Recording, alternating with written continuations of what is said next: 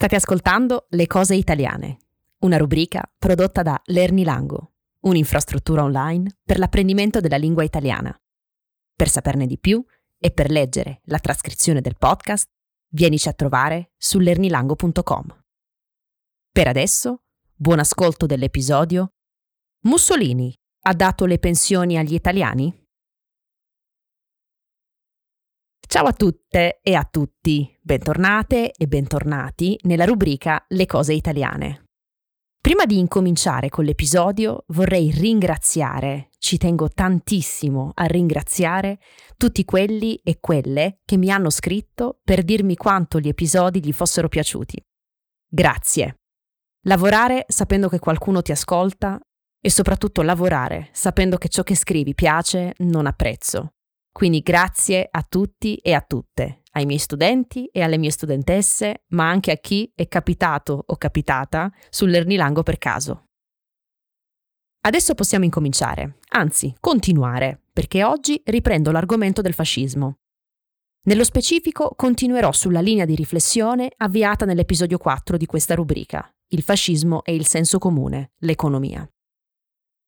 Oggi voglio parlarvi di un'altra credenza sul fascismo, che si è intrufolata nel senso comune di molti italiani e italiane, credenza che credo sia la più diffusa tra chi ancora crede che il fascismo sia un'alternativa possibile al nostro attuale governo. Vi ricordo brevemente che il senso comune è un sistema di credenze che all'interno di una data cultura sono così ovviamente vere che è difficile vederle come credenze cioè come cose che si credono perché influenzati da vari fattori, come la cultura, la religione, i libri che si leggono, eccetera. Le credenze che fanno parte del senso comune sono così ovvie da diventare universali e, soprattutto, naturali, come naturale può essere il fatto che respiro. Ma, come ho già sottolineato nell'altro episodio, le credenze non sono naturali, né tantomeno universali, le credenze sono culturali e particolari, relative cioè alla cultura da cui sono state generate.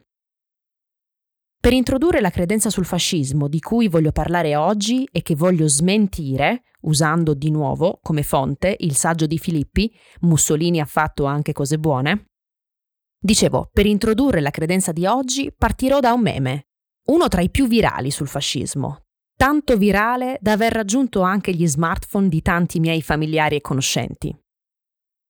In questo meme, su uno sfondo nero, sulla sinistra, si erge la figura del duce in penombra, sguardo fisso in avanti, braccia incrociate, sicuro di sé. Sulla sinistra un titolo d'apertura emblematico. Dovrei odiare questa persona? Sottolineato in rosso. A seguito della domanda d'apertura c'è una lista di tutti i motivi per cui, secondo il creatore o la creatrice del meme, non è possibile odiare Mussolini. Dovrei odiare questa persona? L'uomo che ha curato 3 milioni di bambini dalla tubercolosi in modo gratuito? L'uomo che dopo Cesare è stato l'unico a renderci grandi? L'uomo che ha amato la patria a tal punto da morire povero? E l'ultima, che è quella che ci interessa, l'uomo che devo ringraziare se mio nonno ha una pensione? No, grazie, recita la conclusione in grassetto maiuscolo. Io non odio chi ha dato tanto alla patria. Quattro punti esclamativi per concludere. Insomma, il tono generale del meme è di apprezzamento per questa figura che per la patria ha fatto tanto. Trovate il meme nella trascrizione del podcast. Comunque, quella sulle pensioni è una delle credenze che i sostenitori del fascismo utilizzano spesso per dire che, in fin dei conti, qualcosa di buono c'è stato in questo regime autoritario, cosa dei cui risultati ancora oggi possiamo beneficiare, e cioè il fatto di avere una pensione, perché, dicono i sostenitori, Mussolini ha dato le pensioni agli italiani. Scavando però nella storia, Filippi dimostra che in realtà non è proprio così. Il sistema pensionistico italiano nasce e si sviluppa nel periodo storico compreso tra il 1895 e il 1919, prima grazie alle riforme del governo di Francesco Crispi e poi grazie al governo liberale di Vittorio Emanuele Orlando. All'inizio la pensione poteva essere riscossa solo da impiegati del settore pubblico e da militari in servizio. Con il tempo anche i dipendenti dei settori industriali poterono beneficiare dei servizi pensionistici, fino a quando nel 1919 tale servizio fu esteso a tutti i lavoratori. Quindi, quando Mussolini salì al potere, il sistema pensionistico esisteva già, era già stato costituito Ciò che Mussolini fece una volta al potere fu di prendere il controllo del sistema di previdenza sociale, che passò dunque sotto il controllo esclusivo del regime. Nel 1933 la Cassa Nazionale, nome dell'ente che gestiva le pensioni, fu rinominata INFPS, Istituto Nazionale Fascista della Previdenza Sociale. L'acronimo INFPS non è molto facile da pronunciare. Quindi questa fu una manovra simbolica che ebbe l'obiettivo di impossessarsi del frutto dell'operato di altri governi. Dunque il fascismo non inventò la previdenza sociale in Italia, ma se ne impossessò. Oltre al nome, però, altre furono le modifiche apportate all'ente nel 1933. La principale fu che il potere venne accentrato nelle mani del presidente dell'INFPS, e ovviamente era Mussolini che nominava questo presidente.